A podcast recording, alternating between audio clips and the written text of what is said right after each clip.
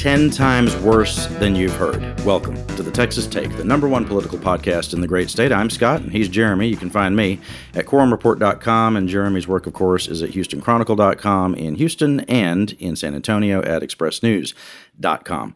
It would be easy to forget, Jeremy, that since the last time we talked to the audience, that the Attorney General of Texas has been impeached. I, I was trying to think of the, of the timeline of what it was, and, and what it was was this. The last time we talked about Paxton, he was on track to be impeached. I had almost no doubt he would be impeached. The only thing that was sort of in question was how many votes would that get in the House. And I went back and looked at my notes. And at one point, I thought they might be down to about 100 votes against Paxton. Um, that would have been the low water mark based on some of the arguments that were being made on the House floor. I know you watched all that unfold. Uh, I never had a doubt that it was more than 76 yeah. to you know to impeach the guy. That that was absolutely going to happen. Um, and I don't think it took any you know wizardry to figure that out. And and part of what uh, I think led to the giant number, which is 121 out of 150 votes in the House. Uh, part of it was the sort of question about leadership when you had Paxton calling the speaker a drunk as his sort of way to deflect about what's really happening with him.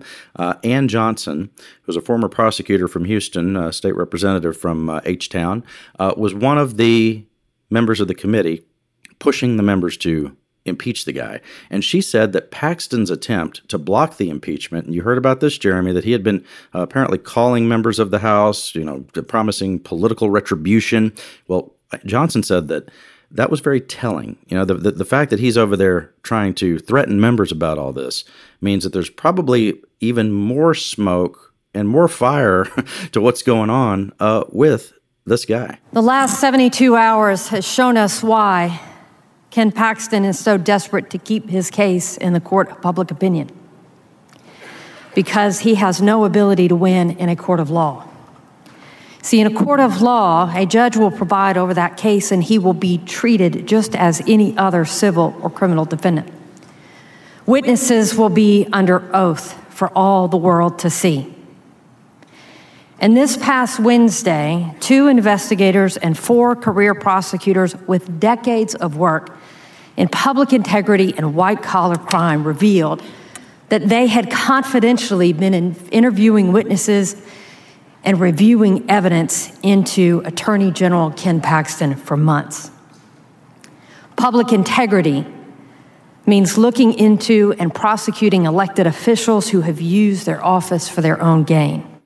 Jeremy, in my mind, an impeachment proceeding isn't that complicated.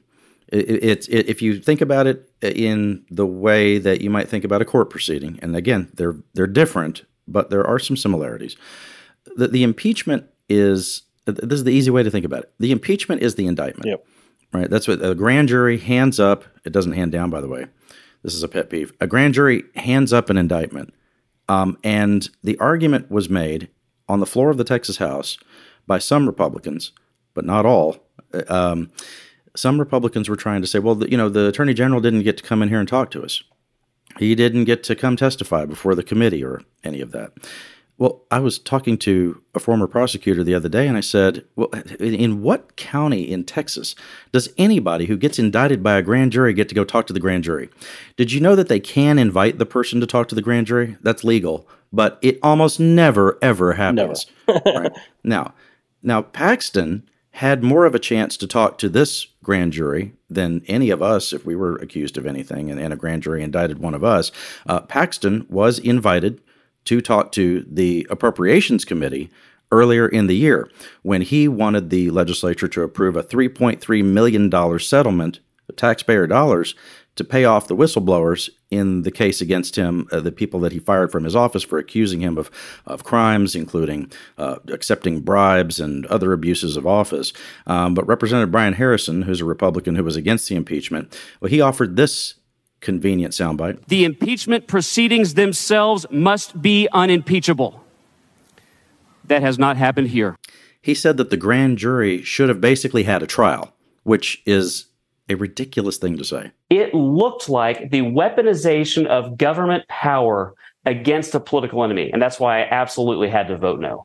He voted no because the uh, evidence was not presented uh, on the House floor, that witnesses weren't heard from on the House floor or in the committee. Uh, but the process here, Jeremy, is, and again, this shouldn't be confusing. The process here is that a trial will now happen in the Texas Senate. And just like what happened in court, the witnesses will talk during the trial the evidence will be presented during the trial. Um, you know, and you've covered a lot of uh, you know criminal cases over the years. So have I. Uh, if there's an indictment that is long, and by that I mean many pages, that just means there's lots of accusations. An indictment doesn't include evidence. That's not how it works. I remember when uh, John Wiley Price the county commissioner in Dallas, he was indicted uh, by a federal grand jury, uh, and the I think I'd have to go back and check. I think the indictment was hundred pages or something. Well, there's no evidence in there. It was just all accusations of different corruption. And so when you look at the fact that there are 20 articles of impeachment, it's a lot of accusations. That means, Jeremy, there'll be a lot of evidence coming up in this trial. Yeah, absolutely. And and, and man, we got to give a hat tip to uh, you know Pa Ferguson. I'm sure all the readers are wondering, well, how did Pa Ferguson handle this in 1917?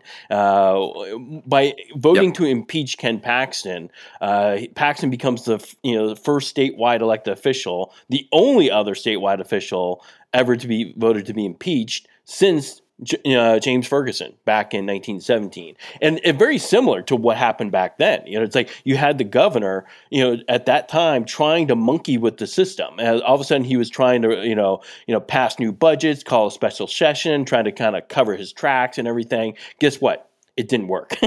he ended up getting impeached, you know, once it got to the to you know, the Senate, you know, to make that case. But the same process happened then you know, it's like where like the House didn't impeach the the governor. They they voted to you know continue the impeachment into the you know Texas Senate to make the case. That's what's mm-hmm. happening here. It's like it's like you know mm-hmm. you can really kind of look at it as like the vote wasn't because we want to impeach you know Ken Paxton on anything we heard right now. They're just saying we've heard enough evidence that this can continue on to get mm-hmm. into the Senate, and we're going to go hash this thing out.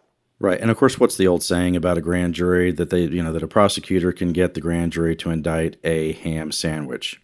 This is a giant ham sandwich. Now, I was convinced, as I mentioned, that uh, this was going to happen, that the impeachment would happen. It was interesting that nationally, you know, those who are on the outside looking in to Texas politics, Jeremy, they were surprised that this happened, that Republicans are policing their own. It's a, again, it's a Republican House voting to impeach and move those articles forward to the to the Senate, as you mentioned, um, and overwhelmingly Democrats and Republicans joining together to do this. I was on CNN on Saturday, and I told Jim Acosta he had asked if this is going to happen. I said, "Well, yes, sir. He's getting indicted, or he's getting yeah, basically getting indicted, getting impeached today." And his face looked shocked, Jeremy. He couldn't believe that Republicans were going to do that. So then, after the vote came down the way that it did, uh, Acosta asked me to come right back on the air. So I walked right off the House floor and I go on CNN, and they had just received at the CNN news desk, they had just received the statement from Ken Paxton, uh, who was calling everybody else crooked and corrupt. And uh, right there on everybody's TV, I was quite amused. We just got a statement from Ken Paxton, the impeached Attorney General, and he says this I am beyond grateful to have the support of millions of Texans uh, who recognize that what we just witnessed is illegal, unethical, and profoundly unjust. I look forward to a quick resolution in the Texas Senate, he goes on to say, where I have full confidence the process will be fair and just. Uh, Scott, uh, in the last hour, you, you uh, yep. predicted that this would happen. You said about 100 votes. It ended up being uh, well over. Uh, well mm-hmm. over 100 votes, 121 votes. Um, but sure. over in the Senate, Rosa was saying it's going to take a two thirds majority. That sounds like a tall order uh, especially in Texas. It is a tall order, but I'm laughing because it's very funny and ironic to hear Ken Paxton lecture anybody about ethics and integrity. He has been corrupt for a long time. This is the uh, recognition of that uh, by people in his own party. And you're right, in the Texas Senate, it's going to be uh, a higher threshold for sure. It's two thirds of those who are present. Uh, look, you think about it the way you think about the indictments and uh, you know it, the impeachments of uh, folks either connected to former President Trump or President Trump himself when he was impeached in Washington. And it works uh, very similar to that uh, here in Texas. The House basically makes an indictment in the form of the impeachment, and then the Senate has the trial. That trial is going to be uh, something to see, Jeremy, and that was already going to be true. What's your thought? Yeah, right it's- here's the thing. It's like what makes this so much different for the people outside looking in is, it's like they're used to Mm-hmm. seeing, okay, the Democrats were going after Trump. You know, it's like that's what Right. they saw happening here. But remember, the core of what's happening here with Ken Paxton is, you know, Ken Paxton had his Republican, conservative Republican staff Mm-hmm. revolt on him and say you're doing a lot of stuff we hate you know and then Right. not only that but remember it was you know paxton who moved money around in his budget despite you know and, and hidden from the texas senate and the texas house. He literally did things against the republican leadership of the house and the mm-hmm. senate to move money around illegally in his office to cover mm-hmm. other expenses. So you have a guy in paxton who like this is all about republicans saying okay we've had enough. This isn't the democratic caucus saying we want to have an impeachment and we'll mm-hmm. find uh, you know liz cheney kind of be on that panel and we'll see where we go no this is all republicans with some democrats along with them to, to make this case i think that's what makes this so incredibly different like paxton has burned so many republican bridges these aren't Democratic. bri- He has burned Republican bridges. He's charred them completely, and now he has to walk over those to try to salvage his political career. Absolutely. Now, another reason that this is going to be an incredible trial to watch, you saw the legal team that was presented this week. Am I um, wrong to say that you're understating it to call these people legendary defense attorneys from Texas? Um, Dick DeGuerin and Rusty Hardin will be, and if you don't know who those people are, you must not have paid attention to Texas stuff for, for almost any of your life. Um, I, I mean, you think about the kind of folks who DeGuerin has defended over the years. Kay Bailey Hutchison, Tom DeLay, I was there for that trial. Um, he uh, was uh, involved in the prosecution of Robert Durst down in Galveston. Uh, he was, you know, on the defense team along with uh, Mike Ramsey, who's now passed away. I believe he died in uh, 2019. Uh, D- Durst, you might remember, was accused of killing uh, and chopping up his neighbor and throwing the pieces of the body in Galveston Bay. And I remember covering a uh, it was a, a court hearing in Houston uh, where uh, Durst had been accused of violating the conditions of his bond, and um, Dick DeGuerin just stands there uh, saying, and remember what uh, Durst was actually convicted of was tampering with evidence. They didn't get him on the murder charge. It was tampering with evidence because he cut up the body. They never found the head of Morris Black, by the way. Did you know that? No. The um, yeah, and, and in Galveston, in Galveston, there's a there's a rock band that call themselves uh, Morris Black's Head. So can't make the stuff up. DeGuerin said to me with a straight face, you know, just like his his uh, his blood must just uh, run cool as ice water. He says, uh, he said, "D- Robert Durst never killed anybody; just chopped him up. okay, these guys can these guys can do anything. These are legends. When people think of the legendary defense bar in Texas, they're really thinking of the Houston people. Yeah. Think about who all those people are, Jeremy. Yep. It's two of the ones that we mentioned who are going to work on this case, but it's also uh, you know going way back. It's Richard Racehorse Haynes, guys like uh, Chris Tritico, uh, Rocket Rosen. Did you ever talk to Rocket Rosen? No. Amazing. Um, he and Dan Cogdell is another one. He and Cogdell represented some of the survivors of the Waco siege. Okay. And I remember uh, Rocket Rosen, it was his given name, was Rocket. And his mother, uh, he said that his mother named him Rocket because he was born on the 4th of July. Well, Representative Andy Murr introduced the veteran criminal defense attorneys uh, and said that, uh, that they've got what it takes to show that Paxton should be removed from office. He said that uh, these guys can convince the Senate to do it. The facts in this case are overwhelming and conclusive, and I have full confidence in these two esteemed attorneys to present those facts fairly and to help the people of Texas see the seriousness and the magnitude of Mr. Paxton's abuses of power. Now, DeGuerin, for his part, said the mission is straightforward. This is not about punishing Mr. Paxton. It's about protecting the public, protecting the citizens of Texas. As a lawyer with some 58 years of trial experience, joining my colleague Rusty Hardin with a few less, but not many less years of experience. We bring uh, over 100 years of experience to this task, and we bring it uh, gladly. I've also uh, taught uh, law school at the University of Texas for 25 of my years, and I'm we, Rusty Hardin and I, have learned in all that time that no one wants a crook in the system. DeGuerin said it could not be more serious. Much like what a grand jury does, the House of Representatives voted overwhelmingly to bring these 20 articles of impeachment. They're very serious. They involve dereliction of duty, bribery, abuse of public trust, retaliation, conspiracy, misappropriation of public uh, resources, and false statements by the top law enforcement um, agent of the state of Texas. He said it comes down to this The people of the state of Texas are entitled to know whether their top cop is a crook. Jeremy, those are some pretty strong words. Yeah, exactly. And and from that source, right? You know, it's not just like just Right. some dude saying it. This is like Mm-hmm. somebody, as he you know points out, they have a hundred years worth of experience in the courtroom. It's like this is like if I'm Ken Paxton, you know, it's like you know maybe I've thought I've been Teflon for a long time because nothing Mm-hmm. has brought this guy down. But I'd be a lot more nervous today than I was yesterday if I were him. Just hearing that whole thing. Absolutely. Know, I was mentioning uh, the defense bar in Houston. I mean, think about the evolution of the case as it's been uh, tried to be made against Paxton over the years since he was indicted.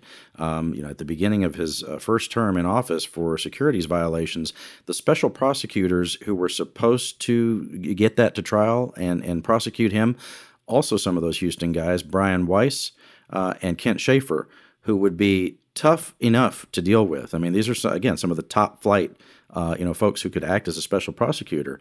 But because Paxton, you know, just refused uh, to ever go to court on that, he went from having Brian Wice and Kent Schaffer to have to deal with to now have Dick DeGuerin and Rusty Hardin to have to deal with. I mean, you talk about getting a pro- nothing against those other guys, but uh, you know, a special prosecutor upgrade, Jeremy. Yeah, and and and Kit, and I think this is an appropriate time to to point out that you know let's get back to you know Andrew Murr, who like you know by the way of all things has easily the best mustache in all of the Texas legislature. There's no competition in there, Yeah. right? You know, but Oh, right. but his seriousness, you know, it's like you know in this whole thing and his matter of factness was already to me seeming like a tough you know battle for Ken Paxton to deal with. But now that he had his wingman wingmen just happen to be you know the two biggest names in all of you know the legal system in Texas. It's like wow, And not just Texas. yeah, Right. It's uh, it's unbelievable. Not just Texas. Yeah, exactly. It's, It's unbelievable Yeah. what's coming at him now. And so I think this is the first time I've started wondering about okay, what, what's Paxton's play here? Does he let this play Right. out?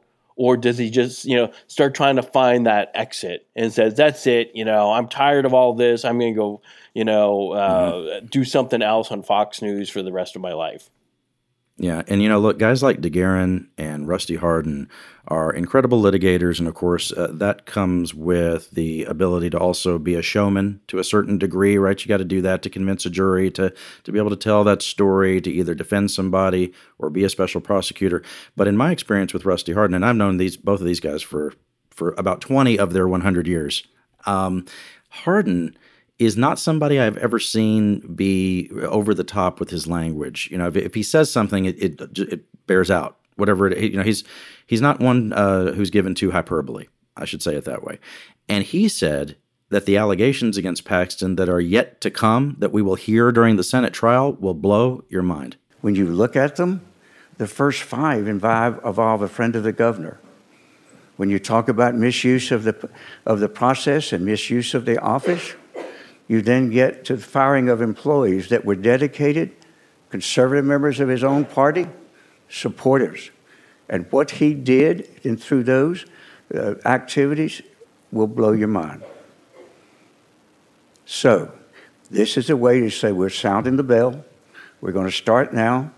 Dick and I are, and our firms and, and the others that we've already been helping are going to be gearing up and presenting the case with the rules that are developed by the Senate.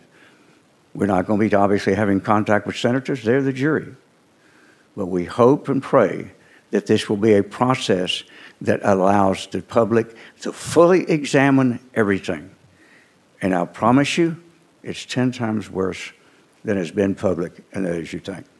Immediately after the vote to impeach in the House, Jeremy, it was uh, it was uh, mentioned, I think, in this uh, press conference and in a couple of other places, uh, that Paxton's office immediately started reaching out to members of the Texas Senate, trying to give them documentation. There were uh, staffers who showed up at their offices uh, with reams of paper. one of the senators apparently had said that the document it looked like the Texas budget. It was you know, 400 pages, and you know, just trying to throw everything at the wall to try to influence those senators. Of course, uh, some of the House members have used terms like jury tampering. I can tell you that it's not just the statements that the senators are making about not weighing in publicly on this. Um, it's it's not just them saying that; they're genuinely not. Um, as far as I can tell, the senators are taking that uh, oath that they're going to take very seriously uh, to try to be impartial jurors. Uh, I can think of at least three members of the Texas Senate who might need to find a way to recuse themselves, either uh, sit for the trial but then not vote or vote present uh, at the end of this thing. I think it's going to be interesting to see what rules are are um, you crafted uh, for this. Of course, the Texas Constitution allows the Senate to come up with their rules for how they're going to do it. Uh, I, there was uh, some speculation based on what Hardin and DeGuerin had said, uh, some speculation about whether the trial would be public that that maybe the Senate wouldn't hold it in a way that the rest of us could watch. We'll have to watch all that very carefully. I'm not sure that they can do that, but who knows?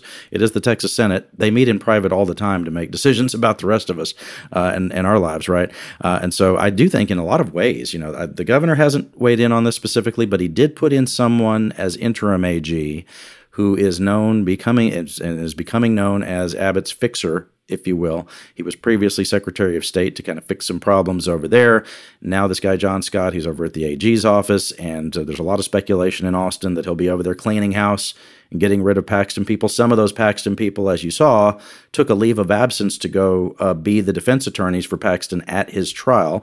Um, at least, as I mentioned, there are probably three senators who might have to recuse themselves. So if they do, there's this question: um, If they have to sit for the trial, the Constitution says all senators senators shall sit for the trial, but but if they can't vote, I don't you know I don't know if the crafters of the Constitution thought about an AG being married to a senator. right, that's the situation we have now. Um, it's one of the situations we have now, or that the, or the one of the senators would have been, uh, you know, implicated in some of the testimony uh, that led up to the impeachment, as another one was, or that another senator, uh, that that senator's staffer would have been the person accused of having an extramarital affair with the attorney general. So that's where I get to three senators who might not be able to weigh in on this. Here's a question: If they have to sit for the trial and they are present, but they don't vote, does that mean that the threshold for removal from office stays at 21, or does it go down if they're sort of recusing themselves? Right? If if one senator recuses, it would stay the same at 21. But if two do, then it goes down to 20. If three do, I guess it goes down to 19. It's a whole lot that's going to have to be worked out here. But, but I do think, Jeremy, bottom line, when the Senate decides what its rules are going to be for this, which is expected to happen later this month on the 20th. That will be very telling about how this is going to play out. And I should say one, one other thing, which is uh, the Senate has also said, they decided this this week, that this trial needs to start before the end of August. So what does that also mean for the legislative schedule as, uh, you know, as the governor considers uh, bringing legislators back to town for other things as well? There's a lot on their plate this summer. Yeah, and, and remember, like, there's a lot of senators who are also lawyers and all their legal teams are lawyers, and so they're going to have these two powerful lawyers kind of making this case against uh, Attorney General Ken Paxton. Also, remember uh, that, uh, Dan Patrick doesn't have a vote in this. You know, this is one of these situations where you know this really is the Texas Senate you know, those 31 members will decide the fate of this. And even Dan Patrick's, you know, influence on this is much less uh, than normally would be. So it'll be interesting kind of see how this all you know manages. Does does Dan Patrick just sit in the chair, you know, for the length of you know the trial with no vote? Uh, you know, a la I don't know. I don't even know what that would be like. You know, it's like, yeah, so it's really going to be an interesting process to see how, what kind of role he plays in this thing, what kind of rules are set up, how the other mm-hmm. attorneys who are also senators respond to what they hear here. So it's like, it's going to be like a lot to kind of take place. And, and here's the thing and it's like, you know, I, I joked about Pa Ferguson earlier, but we don't mm-hmm. have a lot of case law on this thing. We right. have not been through this process for a statewide elected official since 1917. Whatever right. records we have at this point on how to do this are really, mm-hmm. really dusty in at a time yeah. when people couldn't even drive cars necessarily everywhere they wanted to go. Yeah, uh, and uh, so there, there was the uh, the impeachment of Ferguson, which was the last statewide official. We have uh, the impeachment of a judge in, in the seventies, yep. Uh, a judge from South Texas. I was told that, and I'd have to go back and check the historical record, but uh, I was told that when that impeachment played out of this judge, that the lieutenant governor did preside over the trial, but there was an actual judge sitting right next to him to uh, to you know, confer on different things and try to figure out how to rule on different things. That's something that we could see again, or do they just go with the normal uh, parliamentarian that they always have there? All these are questions that are open right now. Well, and, and here's an interesting you know twist. So I looked at that. Uh, that was you know JP uh, Carrillo who was you know ended up being impeached in that you know trial back in 75 you know so i went through the uh, the tapes on that and you won't believe uh-huh. who's on that committee that led the impeachment Senfronia Thompson you know, she was um, she was um, in the middle. She was early into her career. She was, I think, only into her second term at that point. But there she was, helping lead basically the last impeachment we have seen in the state of Texas. It's incredible. Well, we'll we'll see how this plays out, and there'll, there'll be a lot more to talk uh, about when it comes to all that uh, in the days, weeks, and months to come. Have you ever seen a legislative session in which so many priorities just went up in flames? To the point where they might as well just not just have a special, but just start over. Maybe they could just start over and and say, hey, the governor, I guess, kind of did a version of this when he called for the what the what he called the first of multiple special sessions that'll be needed, right? Why don't why doesn't he just say in his proclamation, we're going to meet for five more months, like there's a whole nother session because y'all didn't do this and this and this and this. And the first thing, of course, was what, Jeremy? Property taxes. And this was, I mean, I hate to say it this way because there's a lot of people who I really enjoy and uh, like and uh, consider friends, but they're going they're going to be hit with this criticism. What kind of incompetence does it take to come into a legislative session with 33 billion extra dollars expected in the budget and not come up with a plan for the number one campaign promise of both the governor and the lieutenant governor, which was what? To offer property tax relief to people. Um, the governor said on Monday and Tuesday that he wanted the legislature to adopt his plan, which is to do tax compression. Which, eh, look, when you start talking about that, and I had uh, a TV reporter say this to me the other day. They said, Scott, they're having such a nasty fight about such a boring topic. I said, well, yeah, well, I mean, taxes are kind of important, though. Uh, so, so, look, um, compression just means that this is the simple redneck version. It just means the, the, the state writes a bigger check to school districts to cover the cost of public education to help with that so that local school districts don't have to raise taxes more. This is a way to contain property taxes, not just for homeowners, but also for businesses. Now, remember, the Senate's plan includes an increase in the homestead exemption, which, remember, Jeremy, that started out as a $70,000 exemption. Yep. That was what was proposed by the Senate. Uh, and then it was like an auction. Then the, the House said, well, you know what? We'll do a $100,000 uh, exemption for homeowners. And then the Senate said, well, we'll do it too. We'll match it. And now the Senate won't back off the $100,000. So the House put the Senate in a position to only want to embrace this $100,000 exemption. Well, that sounds really good. And I would say that it's sort of the populist plan right? That's going to poll better. I think that I think Lieutenant Governor Patrick, who's pushing the homestead exemptions instead of just right instead of just more money for school districts, Patrick's plan is going to be more politically popular, right? I mean, especially you know, voters uh, tend to be homeowners and vice versa, right? And so he's trying to play to that crowd. I think if they would, if if uh, the House and Senate could agree to go back and say, hey, let's do the seventy thousand dollar exemption, which they could still do after all the drama this week, which we'll get into in just a second. They could still do that and do some tax compression. This doesn't have to be an all or nothing thing. But this week, you would have thought it was absolutely a zero sum game that the governor and the House had to win or the Senate had to win, right? The governor issued a proclamation saying, y'all can only pass um, a bill that has to do with tax compression and nothing else, solely that. And let me tell you something, Jeremy. That is fumbling the football right out of the gate. Now, you made the point that the legislators had given more power to Abbott, which is true, right? Because now he can call them back into special sessions and he can try to dictate the terms of the deal. Um, but I remember 10 years ago, Rick Perry did something very uh, similar with one of his special session proclamations. And I won't get into the weeds of it, but basically, he was being too specific about what he was asking for. Traditionally, historically, and there is case law on this, that the governor can really only designate the topics. Now, that doesn't mean he can't go out and advocate for whatever plan he wants. I would add to this that it would be nice if the governor had ever said what he wanted them to do for the last six months. He never weighed in, wait, right? Uh, but wait, Ever. I, I got to interrupt on that because, like, he was you know, in September. He was telling me, and I was writing stories about him preferring them go with compression as their preferred method. It's like, and but the legislature got you know while they both had compression in their plan, you know, it's like yeah. like they they it, they they clearly weren't bringing his idea to the forefront. You know, it's like I think that they just given him more compression to begin with, uh, and then played around the edges. But like it just goes to what you were saying at the beginning. How insane is this whole disagreement? Th- this is I can't figure out how to give you the money I owe you, so I'm going to give you nothing because I can't figure out how to do it. And it's like so instead of giving you your 17 billion dollars back, we're just going to hold it for additional time. That's why everybody's losing their lunch over this thing. Mm-hmm. Like, you know, this is an all Republican government essentially that has just been unable to figure out how to give us the money, our overpayment of taxes, back to everyone. It's the most mm. insane conversation. I don't know why any of them want this conversation. It doesn't make anybody look very good right now.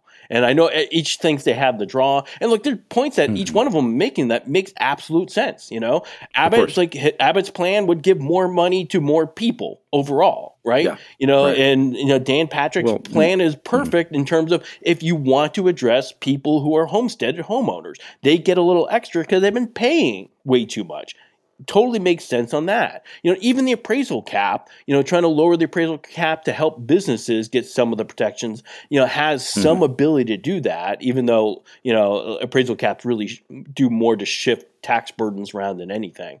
But so they right. all have a point here. But the fact that they can't all get in the room and get on the same page on this is insane. It's like it is the easiest issue. It's the only issue they had to deal with in this legislative session, really right? right. And they mm-hmm. fumbled mm-hmm. it. They, and that's why I wrote that. Like, you know, they the legislate the House and the Senate had all the power to con- negotiate something and work something out. But but the minute they don't get that done, all of a sudden, you know, the Constitution gives the governor all this crazy power, you know, in a special session that he doesn't have normally. So he can call them in whenever the hell they want to, when he right. wants to. He can make them do it over and over again. He can veto what mm-hmm. they come out with and just send it back. Mm-hmm. You know, he can make their lives miserable. And I kept asking the question, why would Patrick and Dade Phelan do this? Why would they let this happen? They, if they just come to terms, they could have sent the governor yeah. something and he was going to sign no matter what they sent. You know? Yeah. Uh, probably, yeah, mostly. probably. I mean, and you know, and, and like you and like you say, they had uh, you know some form of compression in all of their plans. Um, you know, was to send money back down, and of course, we have the money to do it, right? Yep. The, the, with this record budget surplus, a lot of the talk at the beginning of the session was that at least half of the surplus would be used for quote unquote property tax relief. But these folks really um, were just uh, extra petty, uh, and in some ways, that's extra wonderful for us in the media to watch all this and sort of be fight promoters. But the the House, after the governor said, "Hey, just give us a bill on tax uh, compression," the House just did that and left. Yep. And I and I spent two days explaining this to people that the House and Senate don't work for the governor and they're independent of each other. I had some folks say, "Wait, wait a minute." People were like, "Wait, wait, wait if the House passed the bill, then what, what, but they left. What happens? I'm I'm lost here." I said, "Well, the Senate could pass the pass that one and send it to the governor. They're not going to, but they could do that, yep. right?" So, what you're going to hear here is parliamentary speak for peace out. the, the, the, the, the, the House the House passed what the governor asked for, and now they wanted to get the hell out of Austin. So you will hear the speaker and uh, uh, the uh, the reading clerk in the House and Charlie Geren, uh, who made the motion for them to just get on out of there and adjourn, as we say, sine die.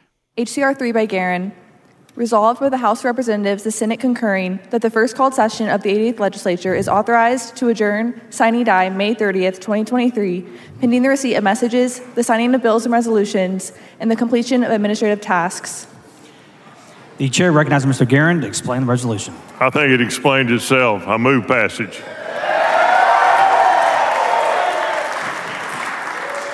Members, the question occurs on adoption resolution. is a record vote required by the Constitution. The clerk ring the bell. Show Mr. Geren voting aye, the Speaker voting aye, Mr. Gerdes voting aye. Show Ms. Thierry voting aye. Have all members voted? There have been 140 ayes and zero nays. The resolution is adopted. Members, pursuant to HCR 3, Mr. Geren moves the House stands adjourned, sine die, pending the receipt of messages, the signing of bills and resolutions, and completion of the administrative tax. Is there objection? The chair hears none. The House stands adjourned, sine die, pending the receipt of messages, signing of bills and resolutions, and completion of administrative tax. I wanted you to hear how excited they were about that, Jeremy. Go ahead. No, no, absolutely. I can totally see that. Um, look, you know, this process is like interesting. So we get this, you know, now that they've ditched town, right? The Senate, like you said, could just accept what they did and move it on the governor and we all go home.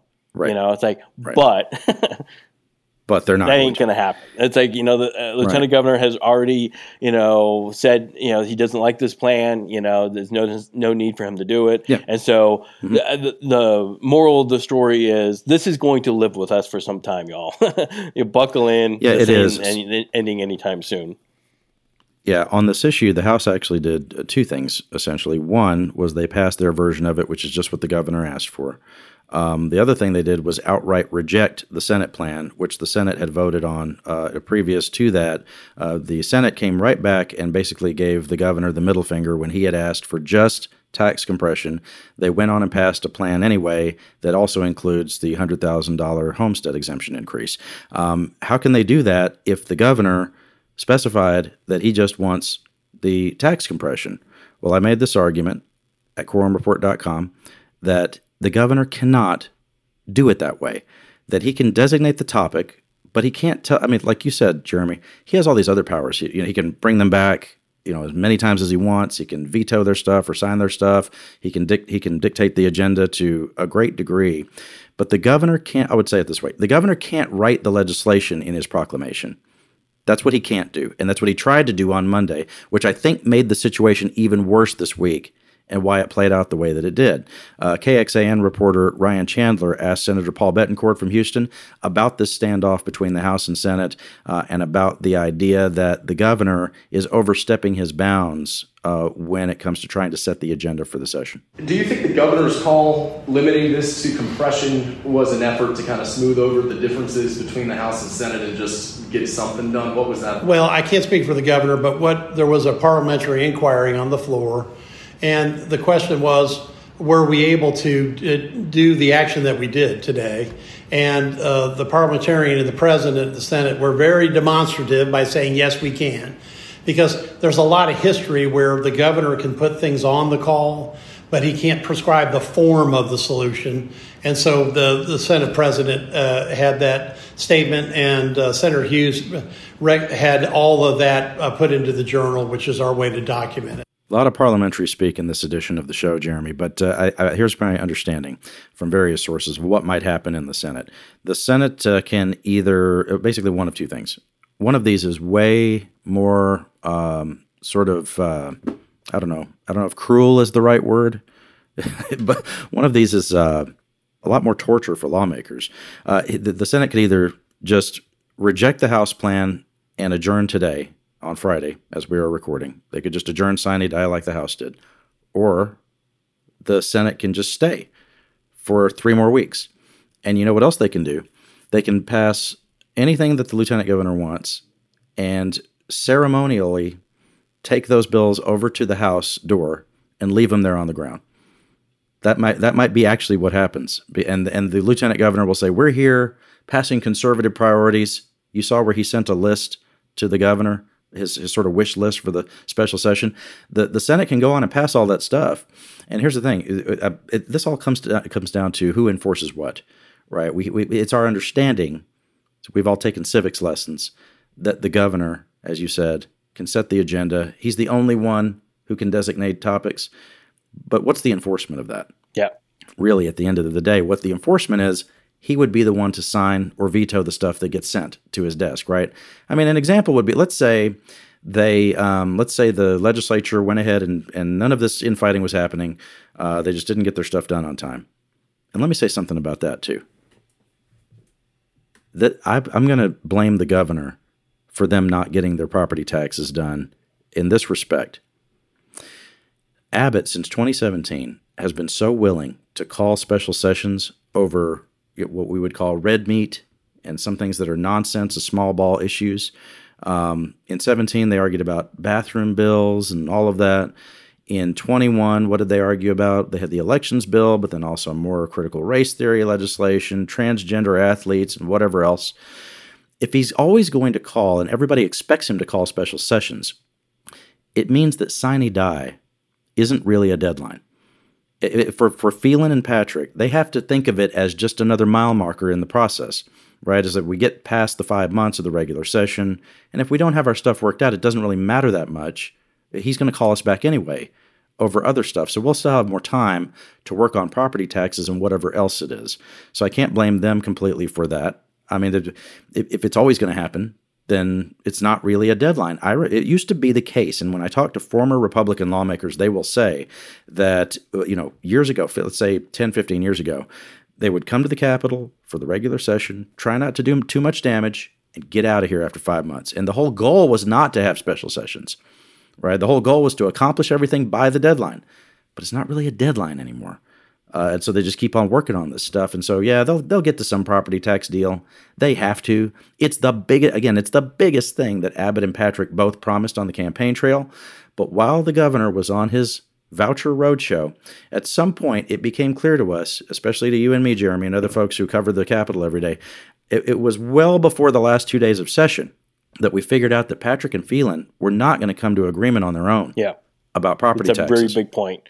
So, so right. I mean, Uh, I mean, let's just let me finish finish that thought. The governor could have come in at that point, uh, maybe I don't know, a month ago, six weeks ago, or whatever, and started to really broker some talks, almost like brokering peace talks between the House and the Senate. A lot of people said to me, "Hey, look, this seems like a, such a failure to communicate." And I said that implies these guys ever tried to talk to each other in the first place. Yeah, exactly. Toward the end, they kind of started to do that, but it was, you know, the the the the horse was out of the barn.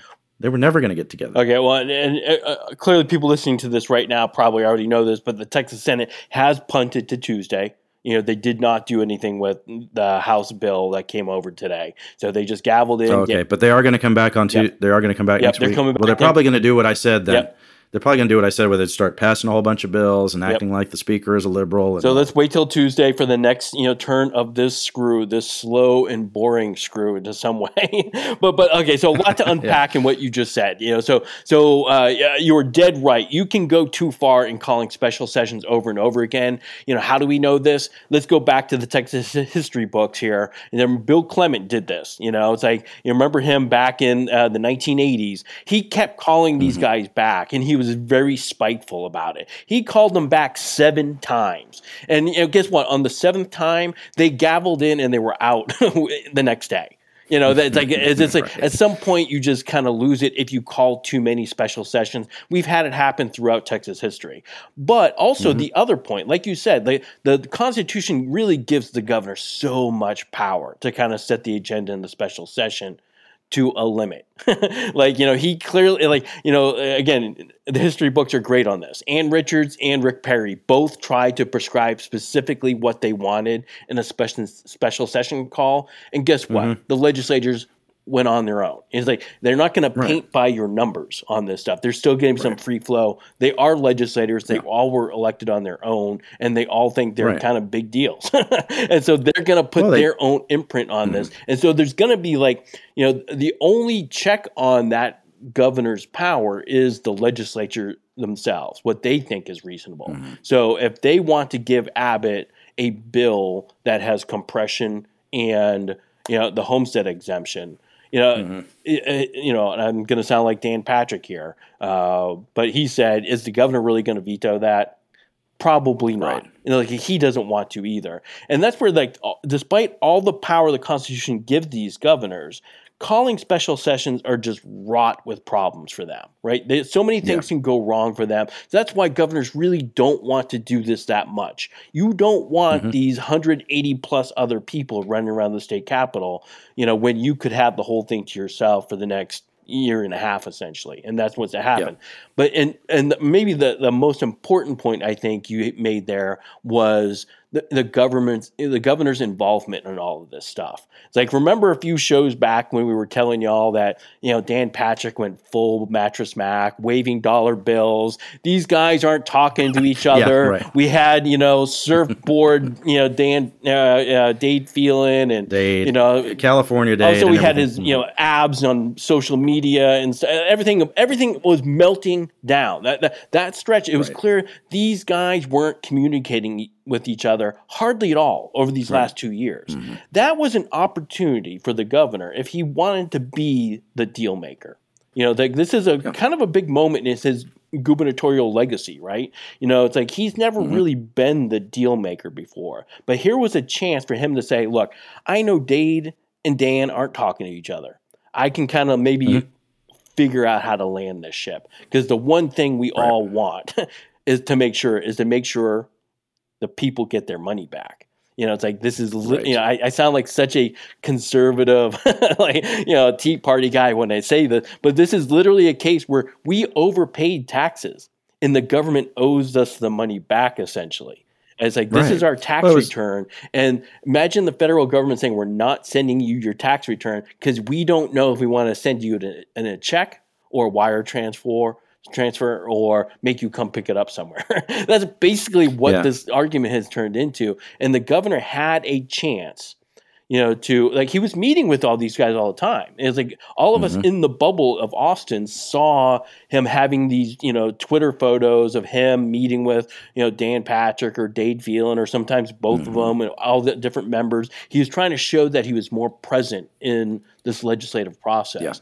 yeah he was present, but he wasn't helping negotiate the deal that Dan Patrick and Dade Phelan can't negotiate. They literally can't negotiate this thing out now. They're irritating the hell out of one another, and there's no way to bridge that, you know, just with themselves alone. They need help, Yeah. and Abbott has the chance to help. And instead of helping, I think he may have made it worse. You know, it's like by coming in and saying, all compression only. I'm going to dictate them. I'm going to mm-hmm. Be dictator, Pat, you know, uh, Governor Abbott here. You know, it's like I'm just going to tell Yeah. you what I want you to do, and don't waver. It's like there's a. It could have been a more soft way to kind of say that. Again, I don't Yeah. know what was happening behind the scene. I know the, the governor and the lieutenant governor spoke on Tuesday. Who knows what that Mm-hmm. conversation was like? You know, it's like I wish I could Yeah. be in those rooms for to tell Uh, all y'all what I just know. heard. it just seems like this Right. Whole would be process would, be better if they would let us in some of those meetings so that they can say, look, Mm. we were very cordial to each other. We were nice. We said nice things about each other's Mm-hmm. families. And then we decided, you know, let's meet for months at a time and work on the biggest issue we have. It's like, no, no. It's like what ended up happening is who knows? You know, did they yell at each other? Did they say that, you know, okay, well, I'll call you back in a special session every 30 days for the next, you know, six months and we'll see how everybody's feeling. It was real So, really clear to me by the end of the well by the beginning of the week after it started to melt down again um, that the the governor would have been wise to give them some time off to, to say, hey, we're, we're going to have a special session, but let's do it at, like at, like the way he did in 2017 was to say we're going to do it a few weeks from now. So everybody can have a break, everybody can calm down. Instead, what happened earlier this week was they didn't even ha- you know have a, a, version of the same fight. They were still having the same fight they were having last yeah. week. It, it, it, never stopped. He called the special session at, for 9 p.m. on the day that they had already gavelled out for the regular session. And for some of the people who are involved in the legislation that's going to be filed again, because they have to start the whole process over, I know that some of the people who are you know intimately involved in getting that legislation done did not even get a heads up from the governor that he was going to do it that way. Um, and so, if you're going to do that, is that the way to get the best result? I mean, if you talk about property taxes, and you mentioned people having overpaid uh, taxes in the state, of course they have. Um, we've made the point on the show before that when you have a giant surplus as a government entity, it means you're either overtaxing your population or you're underserving those people, or a mix of both. And in this case, think about why there's so much extra money coming into the state of Texas bank accounts. It's because of inflation, it's because of COVID relief money that was coming from Washington. Um, if the sales tax had been reduced at the time that inflation was going up, there wouldn't have been as much money. Right now, the legislature wasn't in session uh, over the you know over the period we're talking about, so they didn't have the option to do that. Um, but now you have the lieutenant governor wagging his finger at the people at the Texas Public Policy Foundation. You see this? He's tweeting out. He's tweeting out today and yesterday about how the TPPF plan is a fantasy, that it's fake and it won't work. Now, now, they, now here's the thing about the TPPF folks on this, ta- uh, and the tax policy can get complicated pretty quick, but this isn't that hard to understand. The TPPF people are arguing that tax compression is the best way to go, and they agree with the governor, and and they argue that it's the way to eventually get rid of school district taxes locally.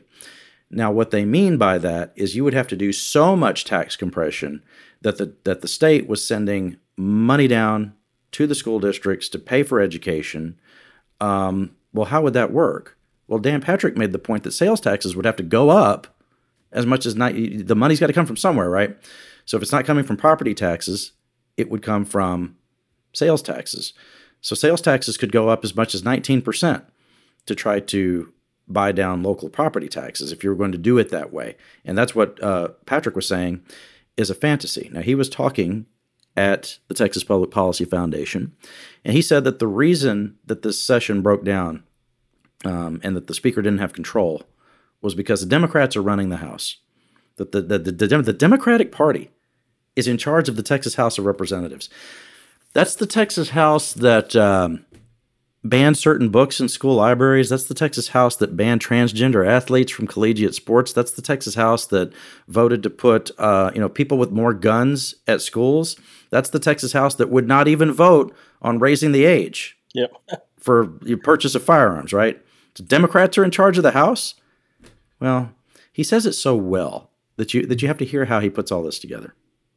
When I was a senator and the blocker bill used to be 21 and we never had more than 20 Republicans, meaning the Democrats could block any bill, we would have to go up to the Democrats, even though it was 20 to 11. We'd have to go up to the Democrats and say, uh, can we pass our bill today? because bills were on the list. I mean, we're in the majority, 2011. Can we pass our bill today? So, what was a practice became abused. And I believe in the House now, what was a practice, bipartisanship, has being abused. And if the Republicans continue to let themselves and leadership lets the Democrats run the House, this is going to have to change. Because once we changed the blocker bill where we said, you can't block us, come join us and help us. That's why we have bipartisanship on all these bills. They bring amendments. They say, yeah, you know, how about this idea, that idea? We like to we like to get bipartisan legislation. It's stronger to send it to the House. But for most of the last two weeks, I think Joe Moody and Anchia and Trey Martinez Fischer were running the House, not the Speaker. So yeah, I'm fed up about it. It's time to call it out. I think that Joe Moody and Rafael Anchia, Trey Martinez Fischer would be shocked to learn that they are running the Texas House of Representatives, Jeremy. the same the same legislative chamber that passed a version of a, a border protection unit to allow citizens to patrol the border. I don't think those guys are for that. And that was a watered down version of it, by the way. After the Democrats did kill that, I, you know, one of the things that um, occurred to me is you know, Patrick, it, to his credit, I'm giving him a lot of credit on the show this week. Don't worry, it'll get back to normal on the next show. Um, to his credit, he is the guy in Texas who made it a centerpiece of his campaigns, both for the Senate and for lieutenant governor, to change the rules in the Senate. Right? He said we're you know the two thirds thing is bad, and that means that Democrats have too much control, too much power. So we're going to change that. So he ran on that, and then he changed it.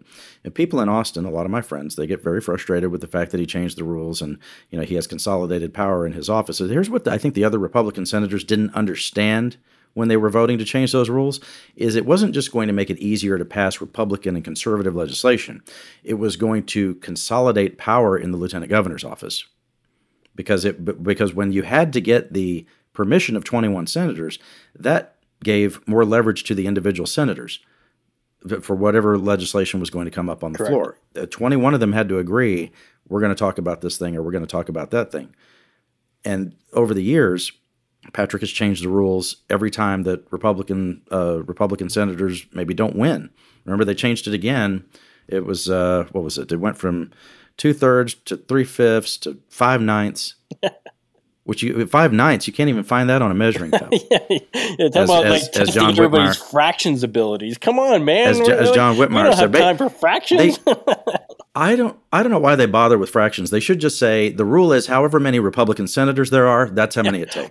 That- that's where they're at. So, so right it's, it's important to point out. It's like, like remember why these rules were in place. These rules were in place because the Republicans were being run over by Democrats in the 1980s, right? A lot of these rules that like Dan Patrick and the Republicans are upset about uh, are the things that like gave the Republicans a voice in the government through the 1970s and 1980s. It's like, like, eh, like I'm mm-hmm. going a lot of history this week on, you know, I, I think I should stop reading Texas history books, but like, but, but I'm feeling it. It's you can see that like this exact thing was happening the opposite way, you know, just in the 1980s. It's like, you know, we've been here before. It's like, and everybody was mm-hmm. fine with the blocker bill then, I guess, right? You know, because Republicans had the ability to stop things that they thought were horrible, you know, it's like, and they could do it, you know, And it's like, and so now here we are. And, and I'm certainly, you know, I'm sure Trey Martinez Fischer would be so stunned to find out that he could have written the entire Texas budget.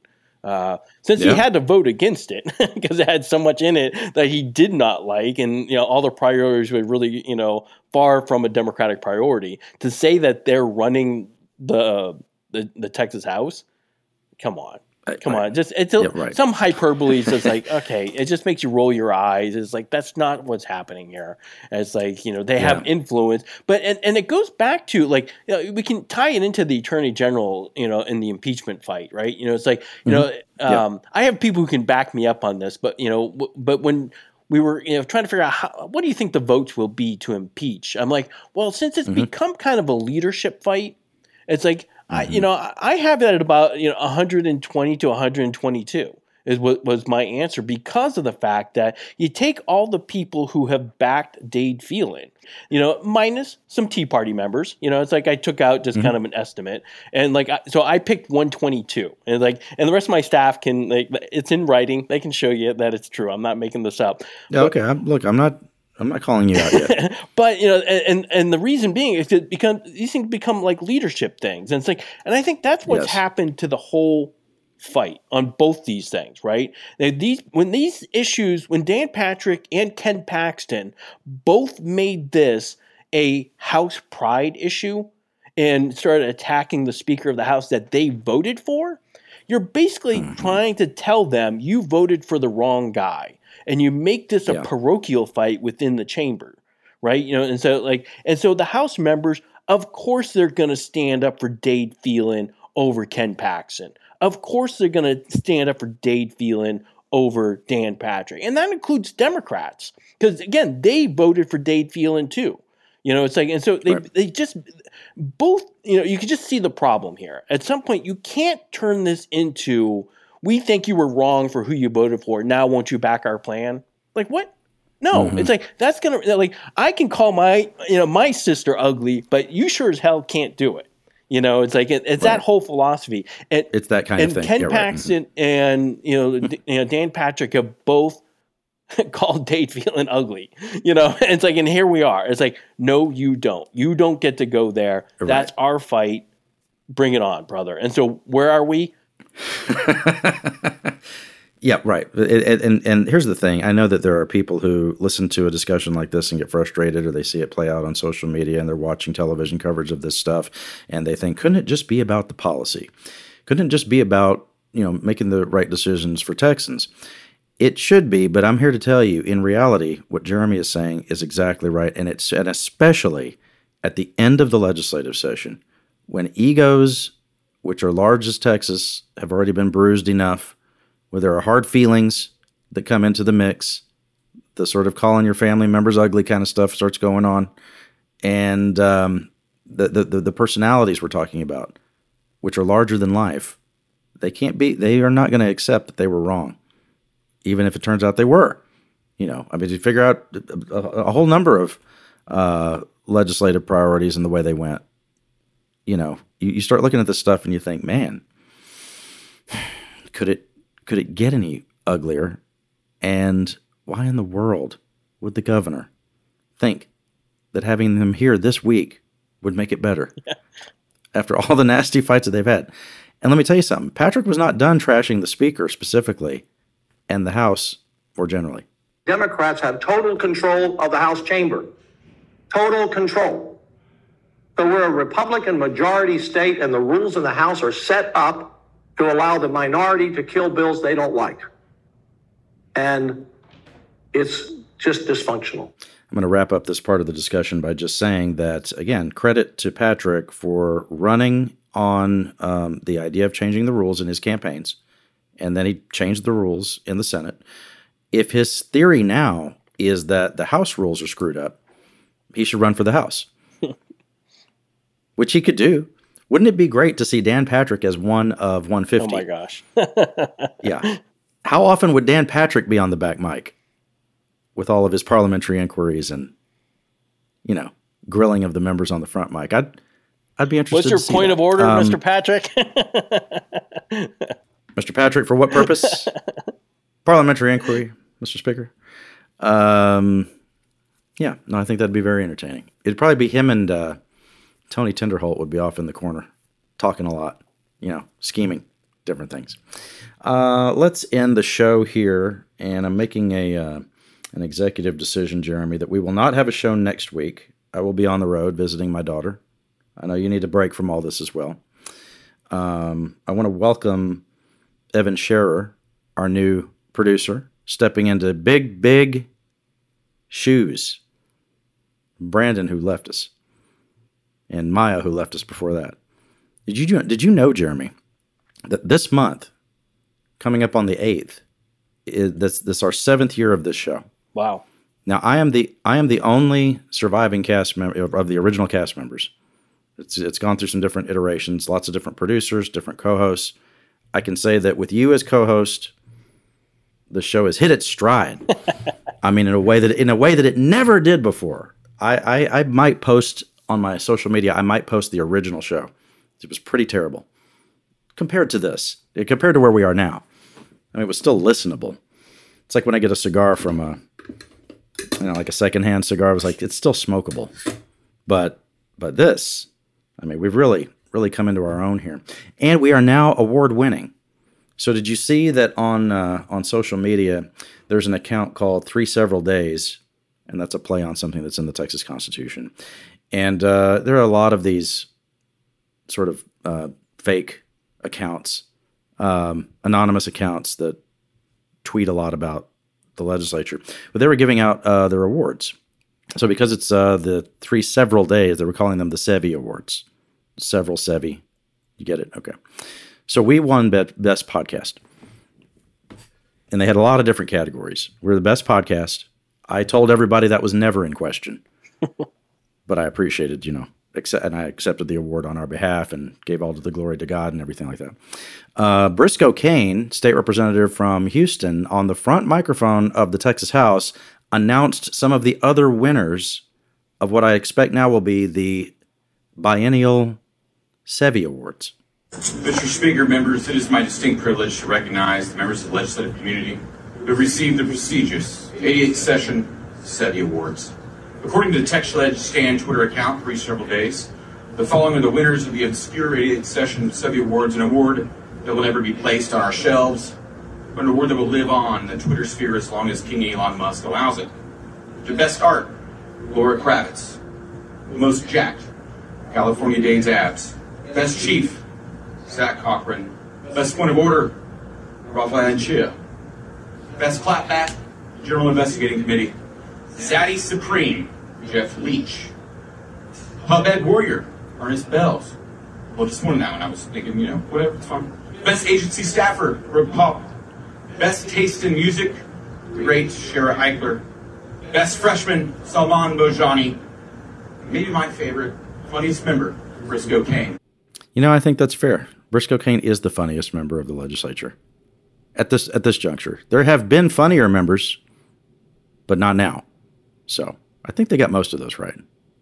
I know they got the podcast right, Jeremy, because it's everybody's favorite. So they should be a subscriber, right? If you if you love the show, you just click that subscribe button, and as I understand it, it just shows up automatically on your phone or your iPad or whatever, and you can just listen to it immediately. If there is the option to automatically download the show, when you subscribe, you should do that.